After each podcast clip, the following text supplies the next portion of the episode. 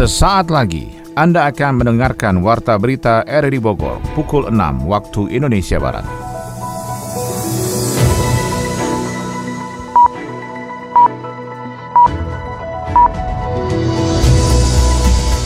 Selamat pagi dan salam jumpa. Kembali kami hadir dalam Warta Berita edisi hari ini, Rabu 24 November 2021. Siaran ini bisa Anda dengarkan melalui audio streaming pada aplikasi RRI Play di perangkat smartphone Anda dan turut disiarkan Radio Tegar Beriman Kabupaten Bogor. Berikut kami sampaikan berita utama.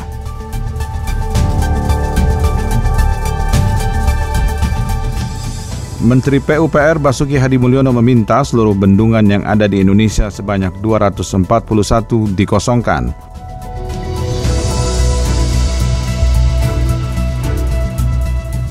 Pemerintah pusat akan menerbitkan petunjuk pelaksanaan dalam pengamanan Natal dan Tahun Baru, khususnya Kabupaten Bogor yang berada di luar aglomerasi Jabodetabek. Nataru kemungkinan ini kan tanggal 24 itu ada peraturan yang dikeluarkan oleh pemerintah pusat ya. Masyarakat Bogor menyerukan para pemuka agama tidak terlibat aksi teror. Semoga kepolisian juga cepat mengungkap kasus aksi terorisme hingga sampai ke akar-akarnya. Saya Mulana Isnarto, inilah Warta Berita selengkapnya.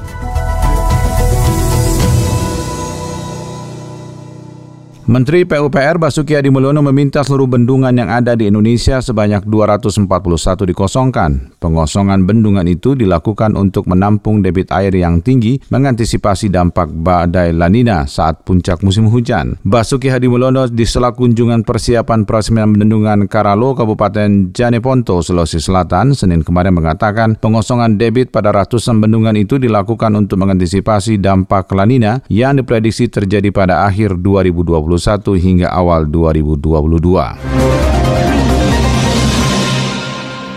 Pemerintah pusat akan menerbitkan petunjuk pelaksanaan dalam pengamanan Natal dan Tahun Baru, khususnya Kabupaten Bogor yang berada di luar aglomerasi Jabodetabek. Yofri Haryadi melaporkan. Pemerintah pusat akan menerbitkan petunjuk pelaksanaan dalam pengamanan Natal dan Tahun Baru 2021-2022 khususnya Kabupaten Bogor yang berada di luar aglomerasi Jabodetabek. Putusan dari pemerintah pusat yang akan diterbitkan pada 24 Desember yang menjadi rujukan dalam penerapan pengamanan dan PPKM di Kabupaten Bogor. Meski berada di luar zona aglomerasi, tingkat kunjungan dan potensi kerumunan di Kabupaten Bogor cukup tinggi, terutama di sejumlah objek wisata yang ada. Nah, taruh kemungkinan ini kan tanggal 24 itu ada peraturan yang dikeluarkan oleh pemerintah pusat ya. ya. Nanti kita tunggu itu kita penyesuaian aja dengan mengikuti itu. Nah, Kabupaten Bogor masih berada di PPKM level 3 yang artinya tingkat kelonggaran yang diberikan semakin kecil. Belum turunnya level PPKM di Kabupaten Bogor juga disebabkan masih banyaknya para lansia yang belum divaksin COVID-19, sehingga presentase vaksin COVID-19 di Kabupaten Bogor masih 54 persen, belum 70 persen sebagai syarat pelonggaran PPKM. Iya, pada kita sudah lebih 50 persen ya. Ya ini dianggapnya kita menurutnya lansianya belum 50 persen. Sedikit lagi sih, makanya kita kan adakan vaksin malam, adakan door to door ya kan. Ya, kita akan berupaya terus lah. Karena jumlah penduduknya besar, targetnya besar. Mempengaruhi pendapatan kita gak Bu, PAD kita? Enggak, Enggak. Alhamdulillah lancar. Penerapan ganjil genap, pembatasan objek wisata, dan penerapan prokes ketat untuk restoran dan larangan kerumunan masih diterapkan. Sekretaris Pol PP Kabupaten Bogor, Imam Wahyu Budiana menjelaskan akan ada rapat teknis bersama unsur kepolisian dan TNI untuk operasi dimaksud. Belum belum kita belum belum ada kaitan dengan Nataru. Nanti kalau sudah ada kan kita harus lapor dulu dengan bukan kita saja kaitan hmm. dengan GAGE seperti itu kan dengan kepolisian kepolisian hmm. ya dengan Prokopimda lah nanti setelah dengan Prokopimda ada informasi pasti akan uh, saya belum belum melihat nanti Satgas juga belum saya belum belum belum belum, belum ada ya? final seperti apa. Kekhawatiran munculnya gelombang ketiga pandemi COVID-19 juga menjadi atensi pemerintah baik pusat dan daerah. Meski ada batas toleransi yang diberikan kepada warga Kabupaten Bogor, pemerintah daerah memastikan penerapan prokes tetap dipatuhi oleh masyarakat, pelayanan publik dan pengelola sektor jasa dan komersial. Masyarakat Bogor menyerukan para pemuka agama untuk tidak terlibat aksi teror. Selengkapnya dilaporkan Sony Agung Saputra. Adanya penangkapan Densus 88 anti teror Mabes Polri terhadap pemuka agama yang berada di sebuah organisasi keagamaan menjadi keprihatinan masyarakat Bogor.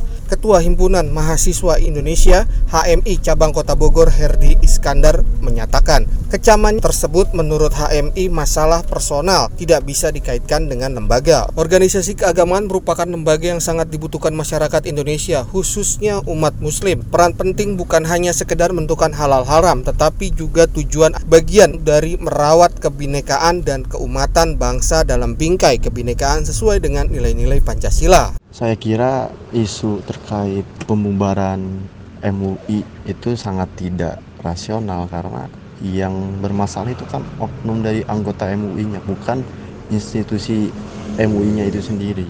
Karena sudah kita ketahui secara bersama MUI ini merupakan lembaga yang sangat dibutuhkan oleh masyarakat Indonesia khususnya umat muslim.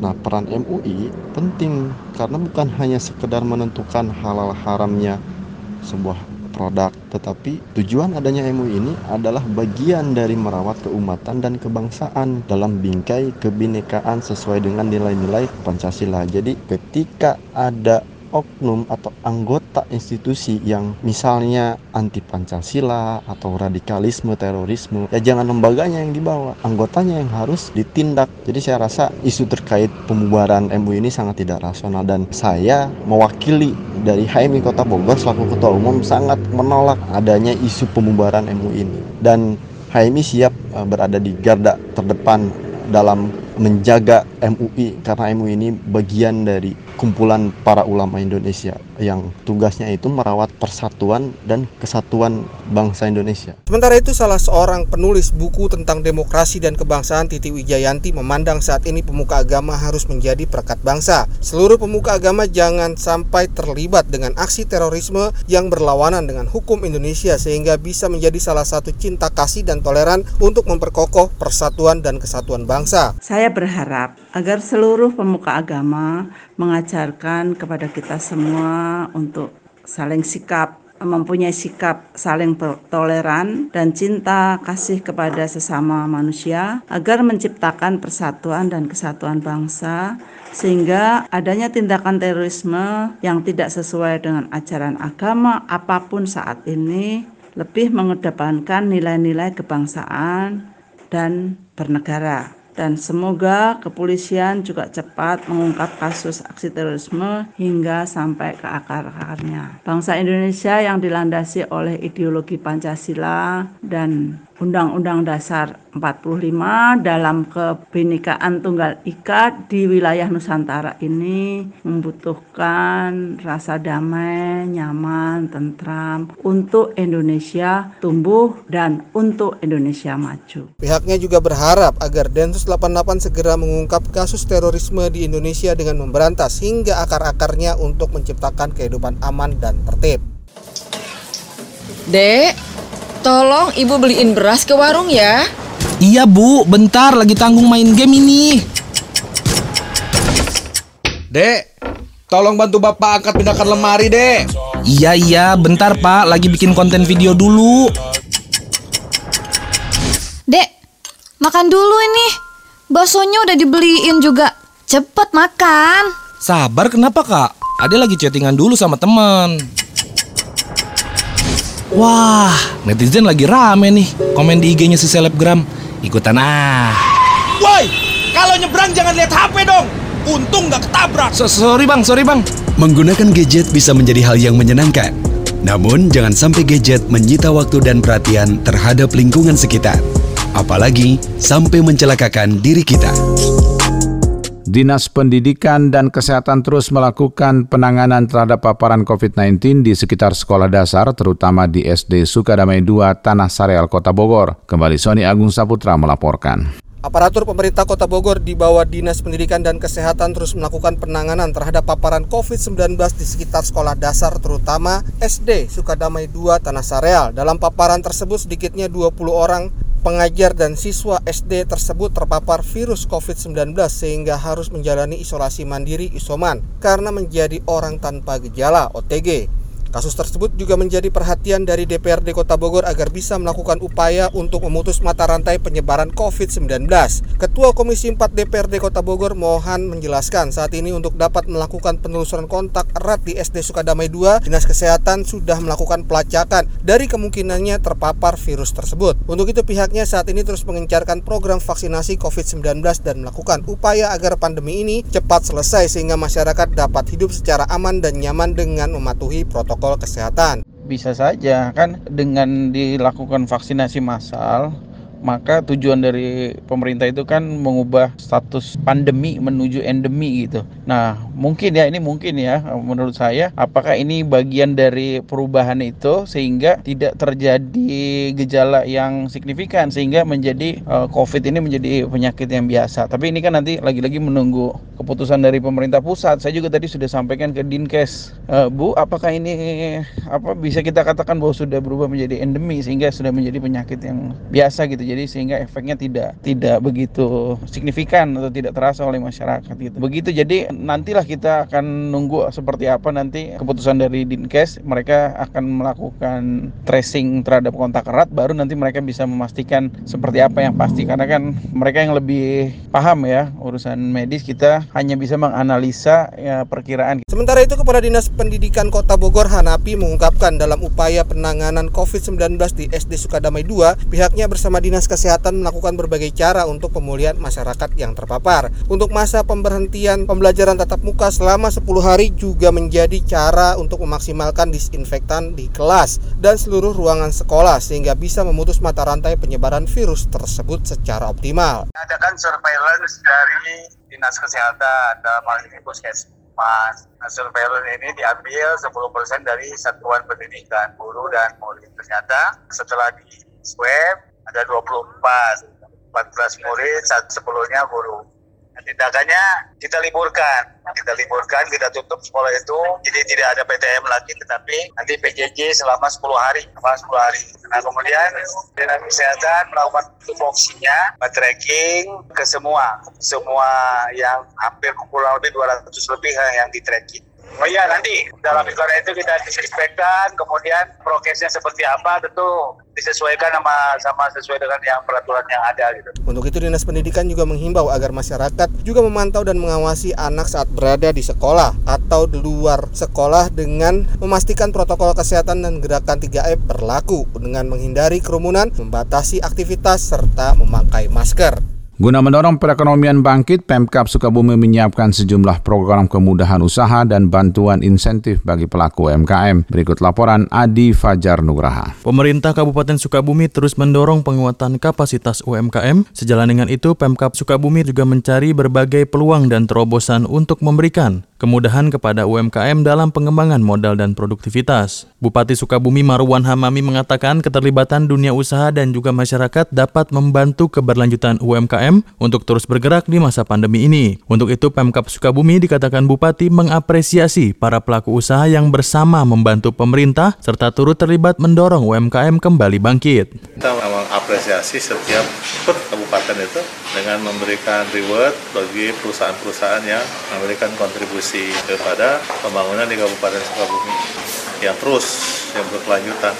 Ya kemarin kan kita meluncurkan salah satu program Jack Des untuk bagaimana nanti peran desa itu bisa memberikan ruang bagi pengusaha-pengusaha UMKM maupun IKM dengan memberikan ruang pasar lewat digitalisasi. Sebagai wujud apresiasi Pemkap Sukabumi, Marwan mengatakan sejumlah program kemudahan UMKM dan bantuan berupa insentif telah disiapkan untuk para pelaku UMKM. Sejalan dengan itu, Pemda juga mencari berbagai peluang dan terobosan untuk memberikan kemudahan kepada UMKM dalam pengembangan modal dan produktivitas usaha. Mulai dari kemudahan perizinan, pajak daerah atau juga insentif kegiatan di mana semua tentunya dilihat dari persoalan-persoalan dasarnya. Kalau UMKM jelas lah misalnya pengurusan perizinan, misalnya bebas dulu kena pajak daerah atau jadi kita kita evaluasi. Tak hanya itu, pemerintah pusat memberikan penghargaan para makarya kepada para pelaku usaha yang dapat menjaga produktivitas usaha yang terus meningkat. Dalam penganugerahan tahun ini sebanyak 34 perusahaan yang meraih penghargaan yang terdiri dari 22 perusahaan kategori usaha kecil dan 12 perusahaan usaha menengah. Pemkot Depok Jawa Barat meluncurkan program Depok Sukses Bebas Stunting, mewujudkan kota ramah anak untuk menciptakan generasi penerus bangsa yang cerdas di masa depan. Wali Kota Depok Muhammad Idris dalam keterangan Selasa kemarin meminta kepada seluruh satuan kerja perangkat daerah dan stakeholder yang terlibat dalam program stunting menara untuk berkomitmen menjalankan program tersebut. Desunting Menara juga salah satu bagian dari upaya pemerintah Kota Depok mendukung Zero New Stunting sesuai rencana pembangunan jangka menengah RPJMD Provinsi Jawa Barat 2023. Penanganan pada masalah gizi posyandu, pengetahuan orang tua terkait cara pengasuhan juga diperhatikan sehingga tidak terjadi stunting.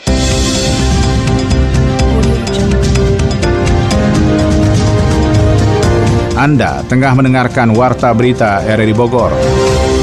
Pemahaman masyarakat akan mewajibkan pajak khususnya pelaku UMKM dan BUMDes di Kabupaten Bogor masih kurang. Kita ikuti laporan Yofri Haryadi. Pemahaman masyarakat akan kewajiban pajak, khususnya pelaku UMKM dan BUMDes di Kabupaten Bogor ternyata masih kurang. Hal itu terlihat dari banyaknya laporan dan aduan terkait penerapan regulasi pajak yang seolah menjadi momok menakutkan bagi pelaku usaha kecil yang baru memulai usahanya. Hal tersebut menjadi materi dalam pelatihan pajak yang dilaksanakan Badan Usaha Milik Desa Kecamatan Megamendung Bogor di Wisma Bina Warga Cisarua, Kabupaten Bogor. Ketua BUMDes Megamendung M. Yusuf Munawar menjelaskan BUMDes dibangun dari modal awal pemerintah sekitar 200 juta rupiah dan berekspansi mengikuti kreatif kreativitas dan inovasi pendirinya. Yusuf mengatakan selama pandemi COVID-19 BUMDes yang dipimpinnya berganti usaha menjadi klinik kesehatan karena jenis usaha kafe dan wisata tidak memberikan hasil. Begitupun dengan pelaku BUMDes lainnya yang berinovasi agar tetap eksis. Namun ada persoalan dalam administrasi negara dan administrasi niaga yang luput dari pemahamannya karena kami ingin memulai dari dasar terkait perpajakan itu kan larinya ke fondasi bahwa fondasi BUMDes itu harus kuat gitu. Jadi jangan hanya sekedar BUMDes punya nama di atas tapi urusan perpajakannya malah ketinggalan gitu. Itu pernah kejadian ada salah satu BUMDes yang sudah berdiri cukup lama. Materi peserta uh. itu terkait perpajakan UMKM, terus terkait perpajakan kedai kopi, hmm. termasuk di unit usaha lain juga kita masukkan di sini untuk ke depannya yang administrasi negara dengan administrasi niaga. Karena memang berdiri di tahun pandemi, kami nggak mungkin dong usaha usaha di bidang wisata ataupun di bidang kopi. Makanya pada waktu itu kita mencoba inovasi kolaborasi dengan Diklat Reserse, tim medisnya dari sana, kita adakan kegiatan klinik kesehatan. Tapi setidaknya BUMDes itu tetap berputar. Salah seorang pemateri dari Departemen Ilmu Administrasi Fiskal Fakultas Ilmu Administrasi Universitas Indonesia, Dr. Inayanti MSI menjelaskan, ketidakpahaman masyarakat akan kewajiban pajak justru mendorong mereka menjadi tidak patuh pajak yang pada akhirnya berujung pada jeratan sanksi yang memberatkan Anggaplah PPN PPN. PPN itu tidak harus kok ketika kita baru mulai usaha kita mendaftarkan diri jadi pengusaha kena pajak. Karena ada ambang batas. Kalau belum 4,8 miliar kita nggak harus kok per tahun omset boleh memilih untuk mengut PPN menjadi pemungut PPN atau jadi pengusaha kena pajak untuk PPN atau enggak. Berarti sebenarnya kalau misalnya didatengin petugas pajak kalau terkait PPN bisa bilang saya belum 4,8 kita boleh milih nggak usah. Nah tapi kalau PPH begitu kita punya penghasilan usaha dan seterusnya tidak ada seperti itu. Ada batas 4,8 cuma beda perlakuan. Ya. Tetap dia harus daftar sebagai wajib pajak tapi ya, silakan. Ya, tergantung dia badan atau orang pribadi. Hukum pajak tidak juga menggiring pelanggarnya pada jeruji besi. Ada batas pajak yang dibebankan bagi badan hukum dan pelaku usaha itu sendiri. Namun juga ada nilai berupa omset dan kekayaan dalam kategori objek pajak. Dalam pelatihan yang menjadi bagian dari Tridharma perguruan tinggi tersebut juga mengingatkan pentingnya badan usaha usaha dan individu melapor kepada petugas Bapenda perihal usaha dan laporan keuangannya.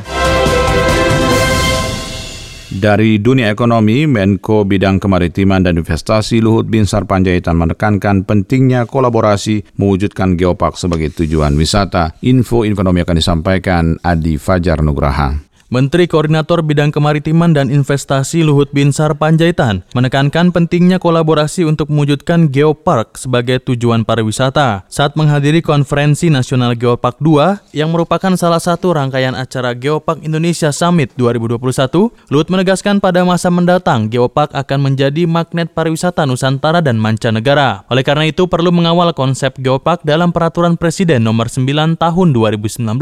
Luhut dalam keterangan tertulis di Jakarta Selasa kemarin menjelaskan, diperlukan manajemen multi-stakeholders melalui tiga pilar yaitu konservasi, edukasi, dan daerah sekitarnya. Luhut menyebut program Bangga Berwisata Indonesia atau BBWI menjadi sebuah terobosan untuk membangun rasa bangga masyarakat lokal dengan wisata dalam negeri. BBWI pun dapat disinergikan dengan pengembangan geotrial di wilayah-wilayah geopark di Indonesia. Selain sebagai lokasi wisata, pengembangan geoproduk juga akan menjadi salah satu nilai tambah yang didukung dengan Gerakan Nasional Bangga Buatan Indonesia atau Gernas BBI.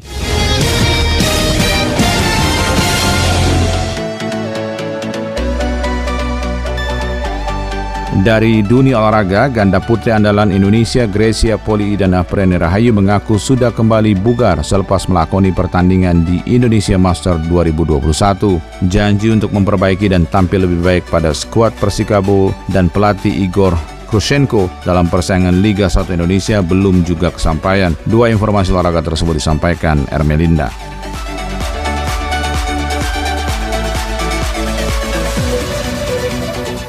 Ganda putri andalan Gracia Poli dan juga Apriani Rahayu mengaku sudah kembali bugar selepas melakoni pertandingan di Indonesia Masters 2021 sehingga siap tampil pada turnamen selanjutnya yakni Indonesia Open 2021 yang akan dimulai Selasa besok di Bali International Convention Center Nusa Dua Bali. Di Indonesia Masters 2021, langkah Gracia dan juga Apriani yang merupakan juara edisi 2019 terhadap terhenti di babak perempat final setelah dikandaskan pasangan Thailand Putita Supajirakul dan juga Sapsire dengan poin 21-18, 13-21, 19-21. Kendati begitu, pasangan peraih emas Olimpiade Tokyo tersebut mengaku sudah siap secara fisik dan mental untuk bisa kembali tampil dalam Indonesia Open yang merupakan turnamen level 1000 tersebut. Sementara itu, Kabit Humas dan Media Indonesia Badminton Festival Broto Happy mengatakan persiapan dari pihak penyelenggara untuk Indonesia Open 2021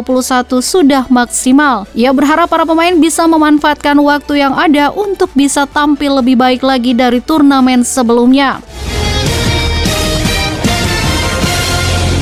Janji untuk memperbaiki dan tampil lebih baik dari skuad Persikabo 1973 dan pelatih Igor Chris Henko dalam persaingan Liga 1 Indonesia 2021-2022 belum juga kesampaian. Bahkan performa Laskar Pajajaran kian merosot pada putaran kedua dan ketiga. Hal itu terlihat pada pertandingan terakhir melawan Persipura Jayapura yang tengah berada di zona degradasi. Tidak fokus pada awal pertandingan dan banyak kesalahan umpan yang sebelumnya sudah diperbaiki kembali kembali terjadi lagi dan buntutnya Persikabo 1973 harus mengakui keunggulan Persipura 1-2. Menyakitkannya gol pertama lahir dari gol bunuh diri Roni Beroperai pada menit ke-10. Lalu beberapa peluang Persikabo 1973 juga gagal menjadi gol akibat terlalu tergesa-gesa. Atas kekalahan kelima ini dari 13 kali pemain pelatih Persikabo Igor Krius Henko meminta maaf khususnya kepada Kabomania atau fans Persikabo 1973. Pertama-tama pastinya saya meminta maaf dulu untuk para kabomania dengan hasil yang kurang memuaskan hari ini. Kan tapi yang saya nggak banyak komen, nggak banyak komen terkait game hari ini. Kesalahan-kesalahan kecil itu masih tetap berlanjut. Entah kenapa, kan tapi ya sekali lagi saya meminta maaf untuk Kabomani. Roni Beropera yang melakukan gol bunuh diri pada saat laga baru berjalan 8 menit yang menurutnya memberikan pengaruh terhadap permainan tim di babak pertama juga meminta maaf kepada para fans Persikabo. Pertama-tama saya mengucapkan puji dan syukur pada Tuhan karena atas perlindungan kita semua bisa menjalankan pertandingan dari babak pertama hingga babak kedua boleh berakhir dengan baik. Yang kedua saya juga secara pribadi minta maaf kepada Kabomania atas kesalahan yang tadi saya buat sehingga gol terjadi di babak pertama itu yang mungkin mempengaruhi teman-teman yang lain. Performa yang istilahnya lagi kita lagi bagus tapi tiba-tiba karena lewat gol bunuh diri mungkin mempengaruhi teman-teman yang lain. Ya, ke depannya saya yakin dengan coach pasti akan kita akan mengevaluasi dan memper, memperbaiki kesalahan-kesalahan yang terjadi di pertandingan tadi. Sementara itu Igor sendiri enggan menyalahkan kesalahan pemainnya termasuk Roni yang mencetak gol bunuh diri. Menurutnya lebih baik fokus pada laga selanjutnya, apalagi tim menghadapi jadwal pada selama seri ketiga berlangsung.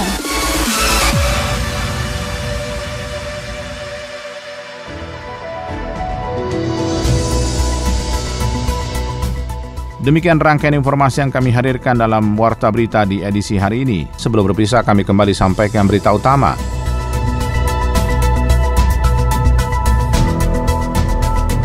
Menteri PUPR Basuki Hadi Mulyono meminta seluruh bendungan yang ada di Indonesia sebanyak 241 dikosongkan.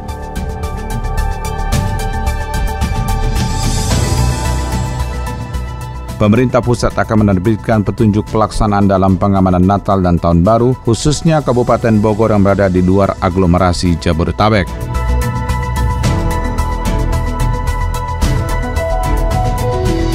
Masyarakat Bogor menyerukan para pemuka agama tidak terlibat aksi teror.